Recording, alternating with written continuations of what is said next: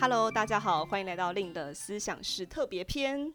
那今天呃这一集的主题呢，因为主题比较特别，所以我们有邀请了一位特别来宾来参加。那今天我们要呃讲的主题叫做“走过二十二岁到二十九岁这几件不得不思考的事”。那欢迎我们的特别来宾 Ivy，掌声掌声大家好，我是呃 Lin 思想室的忠实粉丝跟读者 Ivy。你真的是 Lin 的思想室的忠实粉丝吗？对，两很久嘞，非常久哎，两年多有了。我觉得好像是假的，因为我们的 Lin 的思想是根本就没有那么久。没有没有，猎头日常，猎头日常 FB。OK OK，了解。哎、嗯欸，那所以说是你之前在职涯早期就有在读 Lin 的文章是吗？对，从刚开始其实就是从 Facebook 的部分开始接触，然后就觉得，然后看到部落格啊等等的，后来参加演讲。嗯，所以说其实你从书啊、部落格文章，或者是说哎 Lin 讲的一些内容里面，你都有在慢慢吸收，这样算是他的嫡传弟子是这样子吗？对，其实是这样子没错。然后甚至是部落格，其实真的是每一篇，我觉得都是都。一边看一边做笔记，嗯，那也就是因为有 Ivy 这样子的一个忠实读者，所以我们今天才有一个非常特别的主题，想说可以来邀请他来聊聊看。嗯、因为之前在另一的思想室啊，我们就是有聊了蛮多的，比如说哎三十岁的呃职业彷徨时啊，或者是三十岁遇到了一些困境，或者是什么呃头衔的困扰啊。那今天想要跟 Ivy 一起聊的主题，其实是哎我觉得比较更像是一个阶段性的思考。因为今天要请他来聊的是二十二岁到二十九岁，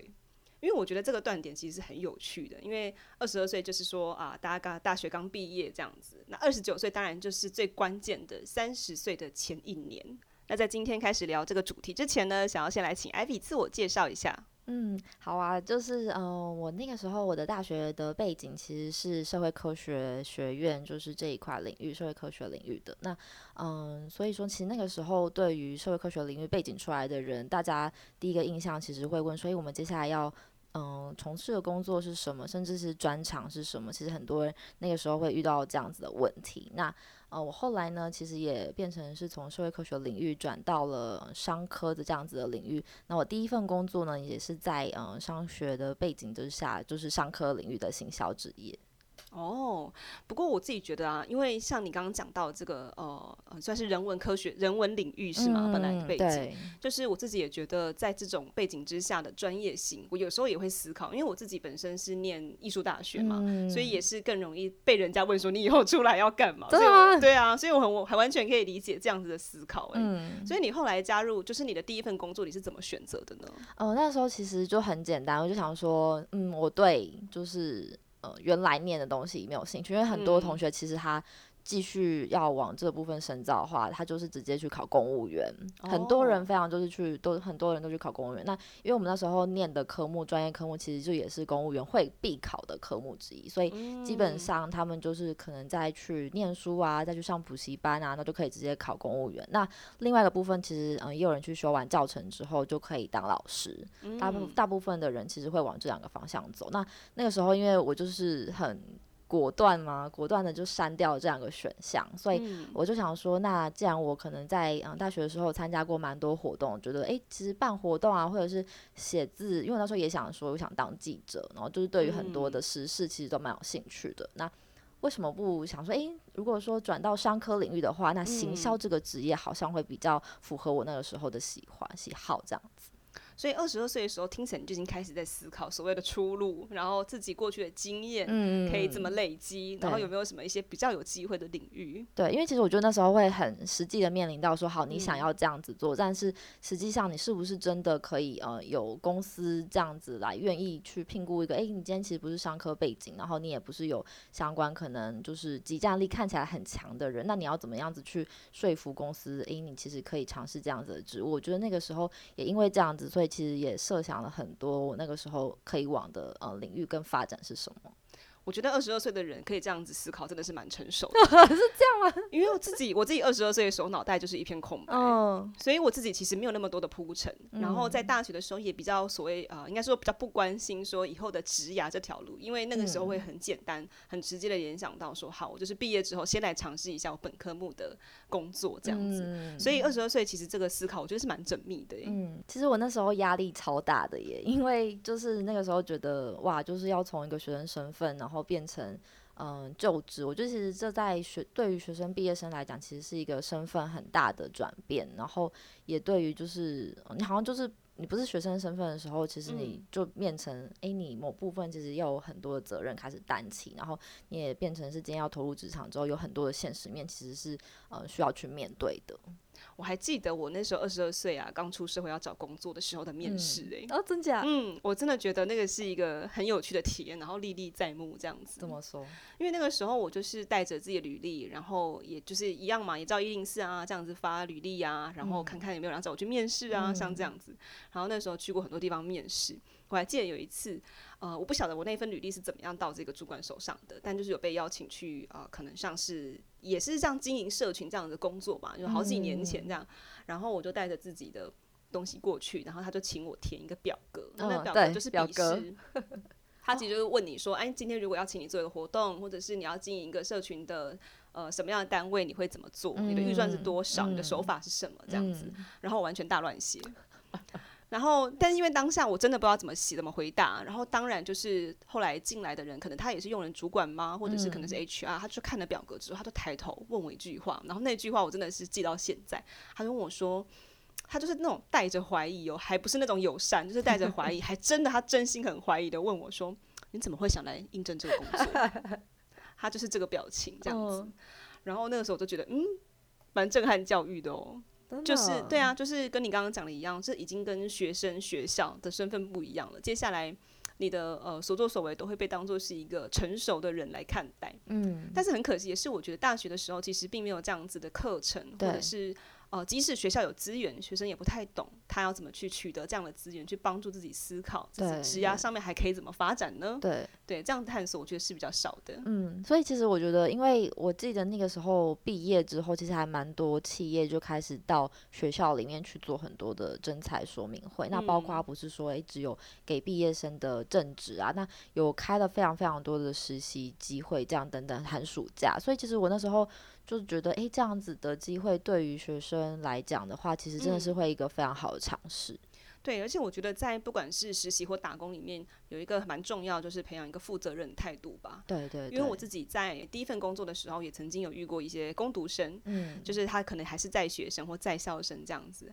然后呃，他就是来应征某一份工作，然后人又消失，大概是这样的情况，这样。哦。那那个时候我就会。才发现，哎、欸，原来学生的工作态度跟一个职场人的工作态度，它其实是有差别的。嗯，其实真的会有差，因为那时候你在学生的时候，你会只想到说每天要吃什么，嗯嗯，然后想说，哎、欸，那什么时候要翘课去哪里玩？对啊，学生的生活就是比较单纯啊。嗯，对，会有不同的，对，你的目标不太一样。嗯嗯，好，那我们刚刚聊了非常多，就是哎，二十二岁大学第一份工作的选择跟思考。嗯，那接下来就是说，我们也工作了两三年嘛。进入到了大概二十五岁的阶段，嗯，这个阶段大概就是已经是好像工作有一点点上手喽，嗯，然后比起刚出社会的新鲜人又多了一点经历，对。那在这个阶段艾比你是怎么去做这个呃职涯的思考的呢？我那时候其实觉得，嗯，最大应该说跟那个时候刚毕业最不一样的地方是，你在呃职涯职场上面其实有大概一到两年，或者是有些人可能是硕士毕业之后大概呃一至少也会有一年这样子的时间。那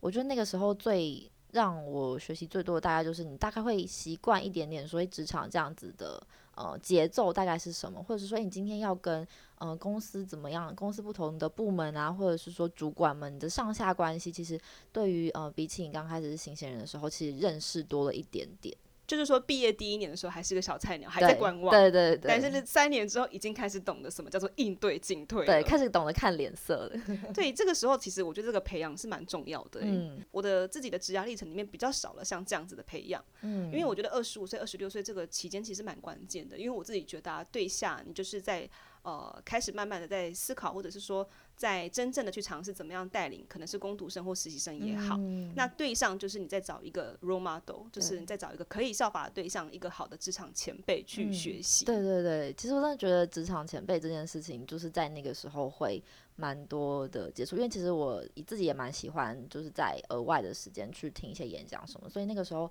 常常也会有听到很多职场前辈的一些演讲，关于职涯等等的。那从他们身上跟自己真正那时候在做工作的时候，其实你就会从听演讲的内容里面去对应到你自己，嗯，那时候正在经历的东西，然后甚至去想象说，诶，未来有怎么样子的可能？嗯，你二十五岁的时候对自己的职涯发展是很明确的吗？说实在话，我从一刚开始到。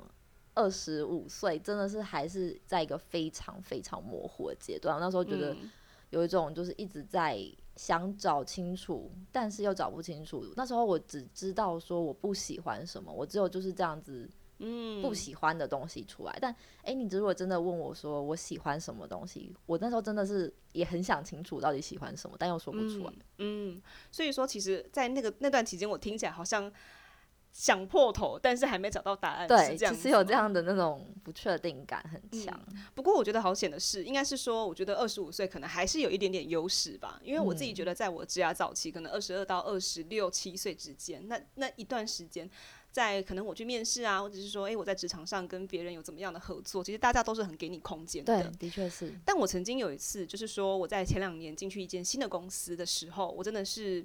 觉得嗯，年纪已经不再是优势，因为总是会有比我年轻的人，比我学习力更强的人会出现。所以那个时候我记得那个状况就是刚好在开一个会议，那会议上有比我年轻的，可能就是也二十五吧，suppose 就差一点点。对对对，可能我当时二十七，他可能二十五或者是二十四这样子。他们其实在这个领域上面，因为已经有耕耘了一两年的时间，他们表现出来的专业跟他们的。呃，语态跟他们哦、能够提出来的想法，其实比我当时成熟很多。嗯、所以那时候我就知道啊，人才辈出。嗯、而且再来就是他们肯花时间在这个领域上去耕耘，嗯、所以我就感觉得到我们之间的差异。是，嗯，我还记得我那时候有一个呃发现，就是因为那时候跟同学们、大学的同学们其实也会有联络，然后甚至是高中啊、国中等等，那时候也会很明显的发现到说，就是哎，好像才毕业几年，两、嗯、到三年，但大家的职涯发展就是完全呈现一个扩散型，就是，嗯，完全差距会非常大。他们你们今天嗯工作的领域啊，工作的内容，甚至是产业类别，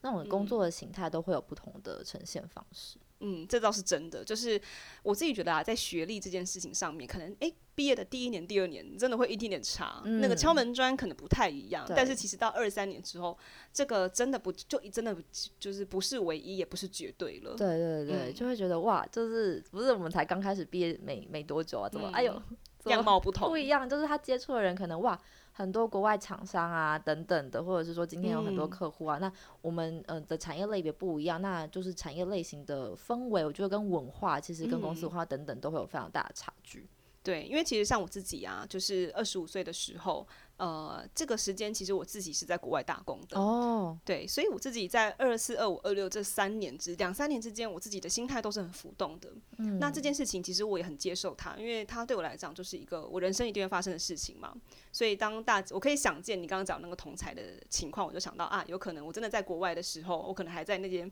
还在那边逍遥啊，那边吃好料的时候，确实已经我的同学或者是跟我一样同期毕业的人，他们已经在这个领域上。呃，持续的在累积自己的经验跟实力，嗯嗯嗯、所以呃，其实我回台湾之后就觉得，嗯，这个时间真的我是要好好来稍微加油一点，嗯、因为相呃相同的年纪，其他人可能他已经慢慢的有某一种积累了，他是专业的，嗯、但是以我来讲，其实我还是在开发中的，嗯，对。对，我觉得那个时候感觉好像，哎、欸，你好像原本还是很。在探索这样的阶段，但好像发现其实同才的那个进度，嗯、大家开始有一点拉锯，嗯、就是差距在了。所以我们可以看到，二十二跟二十五岁的心态真的有不一样。对，是真的有。对，那接下来我们要进到一个最恐怖的阶段，嗯，很恐怖。对，叫做二十九岁。嗯，二十九岁的时候你在想什么？嗯、呃，我觉得，因为其实就是像我刚刚讲，我一直在很喜欢听演讲，或者是喜欢。看到一些职场前辈们他们的对于职涯这条路上面的发展，那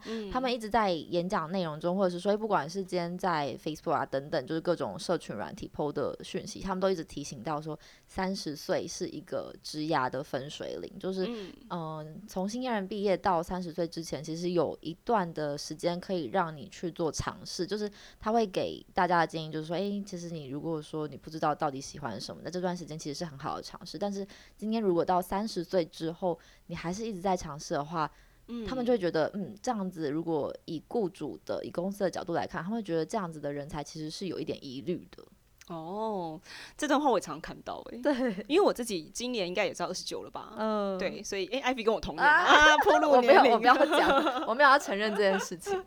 那总之就是说，呃，接近三十岁的时候，感觉是人生的下一个阶段，嗯嗯，很多事情就会慢慢变得更清晰，甚至是更现实。对，因为我可能过去都用一些，比如说用热情的角度，嗯，用喜好的角度来看我的工作，嗯、或者是用一些比较。要说幼稚也好啊，或者是说诶、欸、比较肤浅的观点，然后可能就随心所欲的换自己的工作。嗯，嗯，但说实在，在三十岁之后，真的是一个人生定位。这个时候的思考，就真的要往比较成熟的那一面去展现。对，那那个成熟不是说啊，你一定要追求什么大公司啊，或者是啊名气一定要多大，或者是说你一定要有什么头衔，这个绝对都、嗯、都不是这样，而是是说三十岁之后的职涯，你想要活出什么样的人生？对对对，跟风格。对，其实是在这个时候，你会更嗯，嗯我。觉得是更明确的开始去想说，你之后想要的生活跟想要的面貌是一个怎么样子来做呈现，就这个部分其实会更明确的去想。那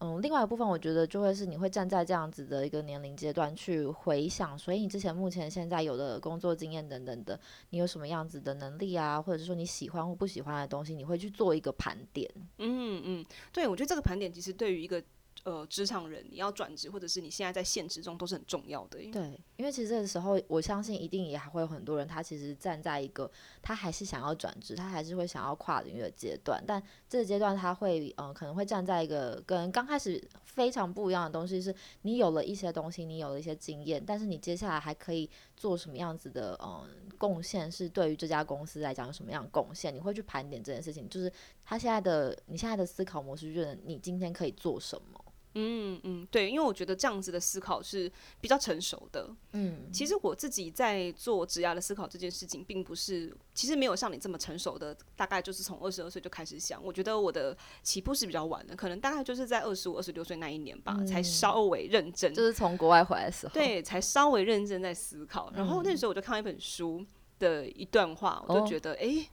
我终于知道为什么我这么晚熟。那本书叫做《大器可以晚成》。嗯，然后呃，里面有一段话，可能就在讲说，其实大脑就是呃所谓的成熟，并不是说哎。欸所谓的法定年龄十八岁，你就开始成熟，嗯，而是有些人可能是二十五岁，或者是更晚，嗯，所以像这样的成熟，可能就包含了你怎么做决定，你知道自己在干嘛吗？嗯、或者是什么叫执行力，什么叫贯彻力，就是你有没有这些东西？这样，嗯，我看完这段话，我就心里面很有感。因为那时候看完有没有觉得，就是哎呦，我就是这样，有这种借口？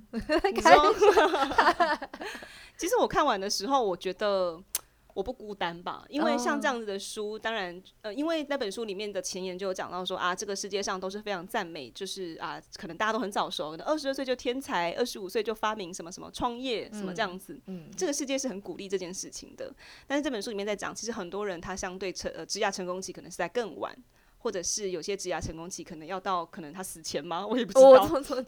对，但就是说，呃，这段话我觉得蛮体现我自己在思考职牙这条路上，真的没有那么多人来的那么早。嗯，对。但当然，你可能要接受这状况是，你如果是这样子的话，你可能呃在享受这个职牙的成果或者是果实的时候，当然就会比别人晚。嗯嗯嗯嗯，对，我觉得其实如果以二十二到二十九这段时间来讲的话。嗯，很真的很多人，他们应该说就是刚刚提到的各种前辈们，他们都会不管是坊间的书或什么，其实有很多书他就会写说，嗯，二十几岁要做什么事情啊，然后要有什么样子的想法啊，然后一定要有怎么样子的体悟。其实我觉得相对来讲，对于嗯，就是这个年纪的人，当然讲，我真的觉得有时候压力会是大的嘛。我就有时候好像会是因为好像就是期待你说，在这个时间点，你其实必须要完成一些嗯什么样子的事情。然后如果在这个时间点，二十九岁的这个时候没有做到一些什么事情的话，好像是就太晚的那种感觉。嗯嗯，就是我们的社会或者是说，呃，大家主观的意识会觉得你就是要这样。对，就是有一个期待在。对，好啊，那今天也聊了蛮多，就是在讲二十二岁到二十九岁之间的职涯思考。嗯，嗯。那如果说用哎，我们用简单的几句话来回馈一下，我们在针对这三个阶段，哦、呃，到底我们在思考什么样的事情？嗯、那 Ivy 在二十二岁的时候，你会给？呃，听友们怎么样的一个建议呢？嗯、或者是你自己整理出来，你觉得二十二岁那个时候你在思考什么呢？嗯，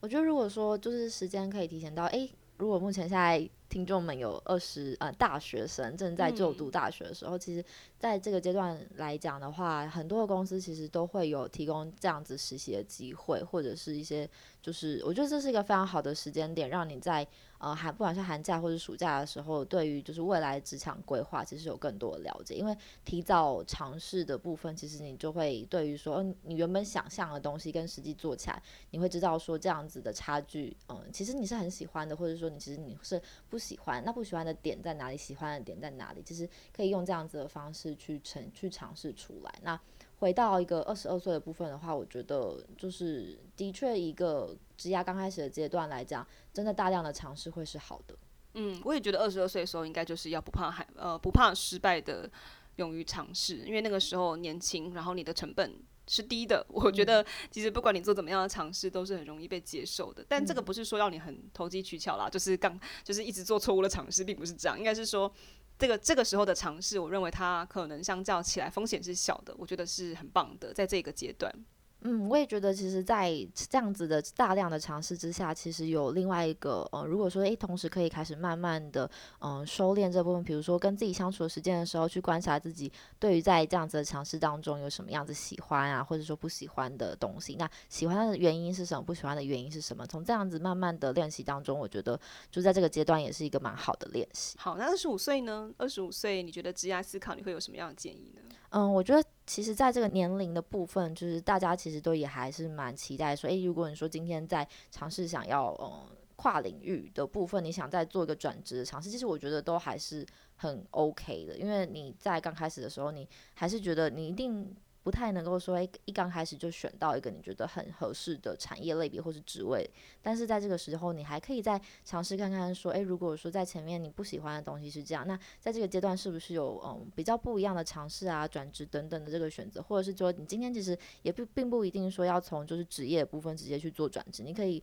借由可能各种活动啊等等的，就是或者是说，诶，跟不同的领域的人去做聊天。我觉得其实这样子的过程当中，都会帮助你在职涯上面对自己有更清楚的认识。嗯，我整理一下刚刚那段话，就是说，诶，呃，我们可以做尝试，那甚至可以去呃触类旁通。嗯、假设我们今天转职的目标是很明确的，嗯、那或许我们可以去接近那个转职目标的呃人，对或者是在那边工作的前辈，对对对，去获取更多的信息，让我们做更好的准备。对，因为其实真的是你必须，你有时候想象说这样子啊、呃、领域的人或者这个职位的人工作起来是这样子的状况。但是他实际的嗯工作，比如说他的一天，他的典型的一天长什么样子呢？就是这个部分，有时候你真的必须要就是透过去跟他们聊天啊，然后嗯去知道说他们会接触到什么样子的人呐、啊，那这样子的环境会不会是你喜欢的？透过这样子的方式，其实你会对这样子的嗯职涯更了解。嗯，好啊，那这样子我们走到了最后一个阶段，就是我们目前都面临的二十九岁。嗯嗯，那二十九岁，Ivy 是怎么思考的呢？我觉得这个时候真的就是一个很好的盘点时间。那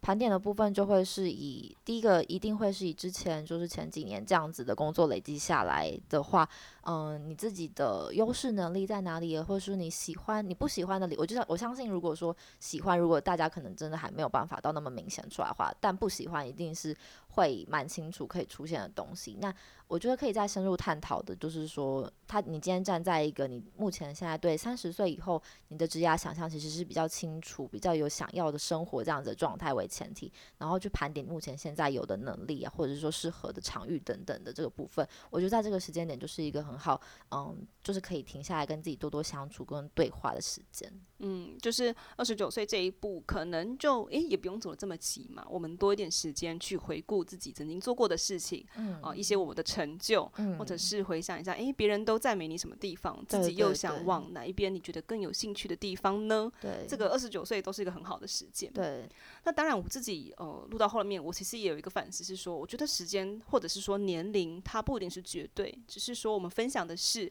我们二十二岁跟二十九岁之间经历的这些事情。当然，有些人他可能。起步没那么早，他可能有呃，比如说他可能念书念的时间更长，对，或者是他可能哦有中断学业，或者是他可能中断工作，这个都是有一个个人因人而异的状况。嗯，所以说听友们，假设说，诶，你自己现在可能走到了某个时刻，就觉得跟我们讲的对不起来，那我觉得那也没有关系，因为大家的时间啊，大家的步调其实都是不一样的。嗯，会觉得这个时候其实很重要的是，呃，有一群。可以支持你的人在身边，我觉得也很重要。因为在这阶段，其实好像大家也会蛮把蛮多的压力啊等等的，就是在二十几岁这个世代上面，就是有加注。但是其实，呃，我觉得很棒的一个点是，你的朋友们其实也都在这个。嗯、呃，这样子很理解你的这个状态，嗯，好暖心哦，这是一个很暖心的建议。但我觉得是啊，如果说你现在在职涯上面有一些，应该是说每个人他都可能会需要一些朋友或者是家人的支持，嗯、或者亲密伴侣的支持，嗯、让我们在思考这些事情的时候可以有一个排解啊，或者是能够理解你的对象。对，嗯，